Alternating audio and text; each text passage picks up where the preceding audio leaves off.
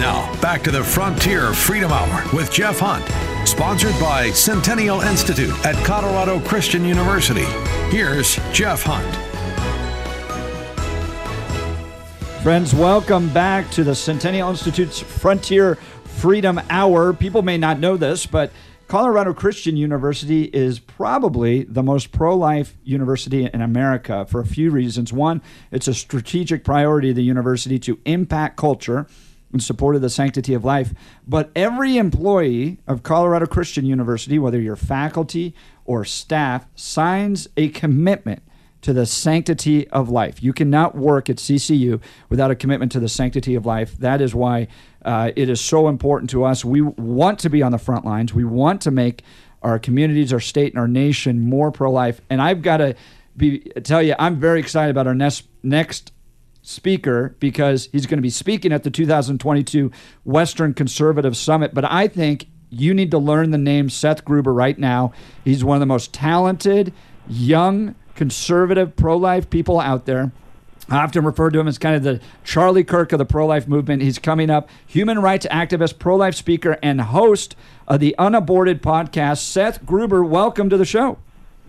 Jeff Hunt, my favorite Coloridian, uh, Frontier Freedom. That, that you came. With, that's the name right there, brother. Congrats on the radio show. Uh, you're a man among men, brother. Oh, it's great to have you with us. Uh, I know you travel a lot. You're speaking. Uh, tell us a little bit about some of the places you've been speaking recently about the pro-life movement, and more importantly, what have you been seeing on the ground? How are people responding to your message about the sanctity of life? Yeah, amen, Jeff. Yeah, I, it's a, there's a stirring happening in the country. I think we all sense it, Jeff. So, so to your question, what am I up to? What's going on on the ground? Well, I think what's going on on the ground, brother, is that there there's this stirring happening in the country I think we sense it in the conservative movement, but I think as believers in Jesus, Jeff, I think we really sense it in the church, right? It's almost like the church is waking as if from a long coma, um, and uh, going, "Oh, Jeff Hunt was right. Uh, Donald Sweeney was right. Oh, you know, Jack Hibbs was right. Charlie Kirk was right. Ted Cruz was right. Uh, you know, the, the America has been rotting from within from some time." and the church is slowly starting to wake up and realize that. And so, uh, from late 2020 through 2021, there was a period of 11 months uh, Jeff, where I spoke in more pulpits and churches in an 11 month period than in all 11 years of my pro life speaking ministry. Um, and so, you know, there's a stirring happening, and it reminds me of what uh, Churchill said at the height of 1943. He said that the destiny of mankind is not decided by material computation. When great forces are on the move in the world, stirring all men's souls, drawing them from their firesides to cast aside wealth, comfort, and the pursuit of happiness in response to impulses at once awe-striking and irresistible. We learned that we're spirits and not animals, and hmm. something is going on in space and time, and beyond space and time, which spells duty. And I think people are waking up to that duty as they recognize that our Savior, the Lion of the tribe of Judah, is roaring. He's on the move, and He's the one stirring men's souls to engage.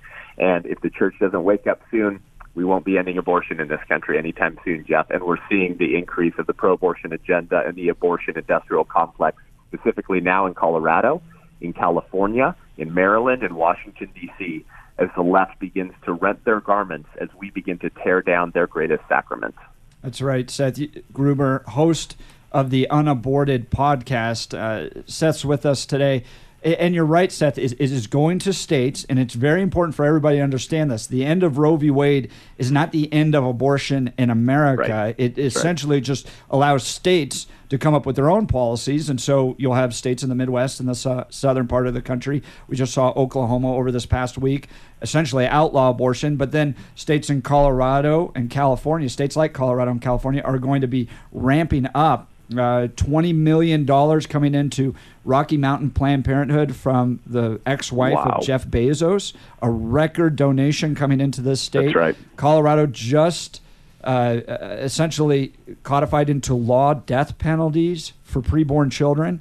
Uh, yep. and allowing unwarranted preborn children to be killed with no rights whatsoever in the state. So, Seth, talk a little bit more about these states and how people in Colorado and California can prepare. And if you don't live in these states, how you can support efforts in these states to try to outlaw abortion.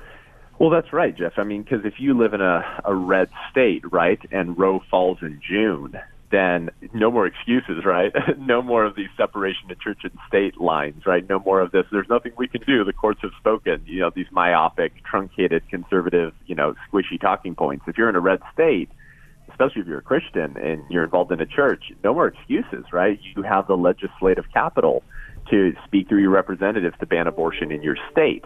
But if you're in a deep blue state, like I am in California, well, I'm in uh, Oklahoma right now for a pregnancy center banquet tomorrow night, Jeff. But you know, I'm, I'm a California born and raised.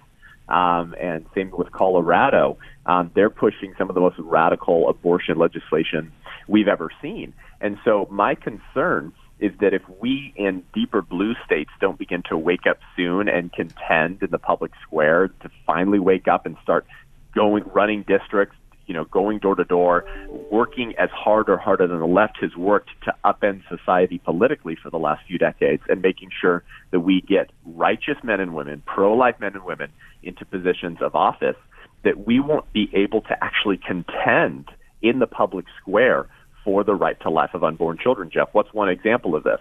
Well, in California, you know, they've they've frequently tried to push uh, buffer zones around abortion centers. In fact, uh, a year ago, Newsom, we call him Newsolini, Jeff, he, he passed, a, he signed something, and it was uh, basically no um, picketing outside of vaccination sites.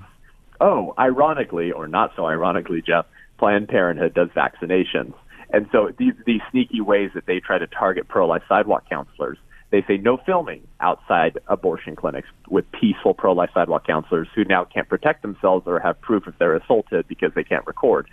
So many attempts to suppress the pro life voice and now you have Future of Abortion Council working with states like Colorado, working with states like California to turn these states into sanctuary states for killing babies, Jeff. And that's going to continue suppressing the efforts of pro-life pregnancy centers and pro-life individuals who do what they can to save unborn children from abortion.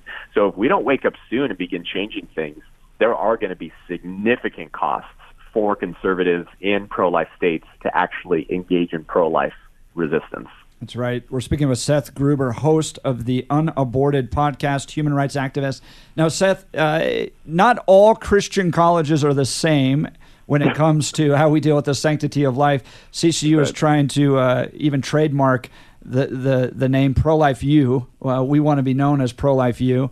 Uh, among everybody, but you and I both came from a Christian college that didn't support your work on the sanctity of life. Give give people a little bit of your history and the challenges you faced, even at a generally understood to be a Christian conservative school. That's right. Well, if you're on the East Coast, you know, and you've heard of Wheaton, then Westmont is sort of the Wheaton of the West, right? Or people would call Wheaton the Westmont of the of the West, you know, the, on the East Coast. So our, our Christian colleges, as you well know, Jeff, but maybe some of the listeners, you know, need this reminder. Um, there are probably five or six Christian universities in the country I'd send my children to. But you see, I was I was homeschooled through eighth grade. I went to public high school. I was a little bit naive when I got to Westmont College in Santa Barbara, Jeff, that that Christians were just all pro-life, that we were just united on this front. Very naive of me at 18 years old. I started the first pro-life club at Westmont, and that's when I really learned, wow, these fault lines, to quote Voddie Baucham, in American evangelicalism are significant, and they are moving very quickly. And there's going to be an earthquake, the likes of which the evangelical church is not prepared for. Um, but so much of this goes back to the universities because they educate the next generation of Christian leaders, right, who are supposed to be ambassadors for Christ, and they also educate, whether it's undergrad or seminaries, our future pastors, our future shepherds. So that's a little bit of the reason as to why the pro-life movement has hasn't had the church on our side, because the institutions that educate the next generation of Christian leaders, pastors, authors, um, don't take this issue seriously at all. And so our alma mater, Jeff, Westmont College, takes no position on the issue of abortion. Compare that with CCU, where you have to sign a sanctity of life statement that you stand for unborn children. Our alma mater, Jeff, hires pro-abortion professors. The president of Westmont College looked me in the face when I said, "Why don't you take a position on abortion?" And he said, "Well, Seth, there's a lot of issues and you can't expect us to take a position on all of them. It's it's so it's it's that relegating abortion to something else. It's not the litmus test of the republic. It's not the most fundamental right to life. It's just one among many issues. Mm. And so these people have you know truly abandoned that sort of Lincoln and Reagan conservative approach. And Reagan, after becoming pro-life, Jeff wrote his book "Abortion and the Conscience of a Nation," and he he uh, he links abortion with slavery because of the the, the, how it represents the conscience of the country. And he says Lincoln recognized that we can't survive as a free country as long as some men can decide that other men are not fit to be free and should become slaves. Likewise, we cannot survive as a free land today as long as some men can decide that others are not fit to live and should be abandoned to abortion and infanticide. So there's no cause actually more important than affirming than the transcendent right to life of all human beings, the right without which no other rights have any meaning. That's what we need to reclaim in the conservative movement, Jeff, when we have squishy leaders like Asa Hutchinson and others who fold and cave on transgender issues and on pro-life issues, when really we're contending for the very soul of the republic itself, that most fundamental question, who counts as one of us? What are natural rights and where do they come from? And if we can't protect that most fundamental right for an entire class of human beings, every other right that the conservative movement loves to protect will continue to deteriorate before our very eyes because the right to life as the foundational building block of the republic is rotten, and we need to reclaim that first and most fundamental of all rights. Seth Gruber, host of the Unaborted podcast. You can hear him and meet him live in person at the Western Conservative Summit June 3rd and 4th here in Denver, Colorado. You can get more information by going to westernconservativesummit.com. That's westernconservativesummit.com. When we come back from this break, we're going to be talking with Dr. Tom Copeland at Colorado Christian University and get a preview of the upcoming Western Conservative Summit Youth Conference with the executive director at Patriot Academy. Thank you so much, and we'll be right back.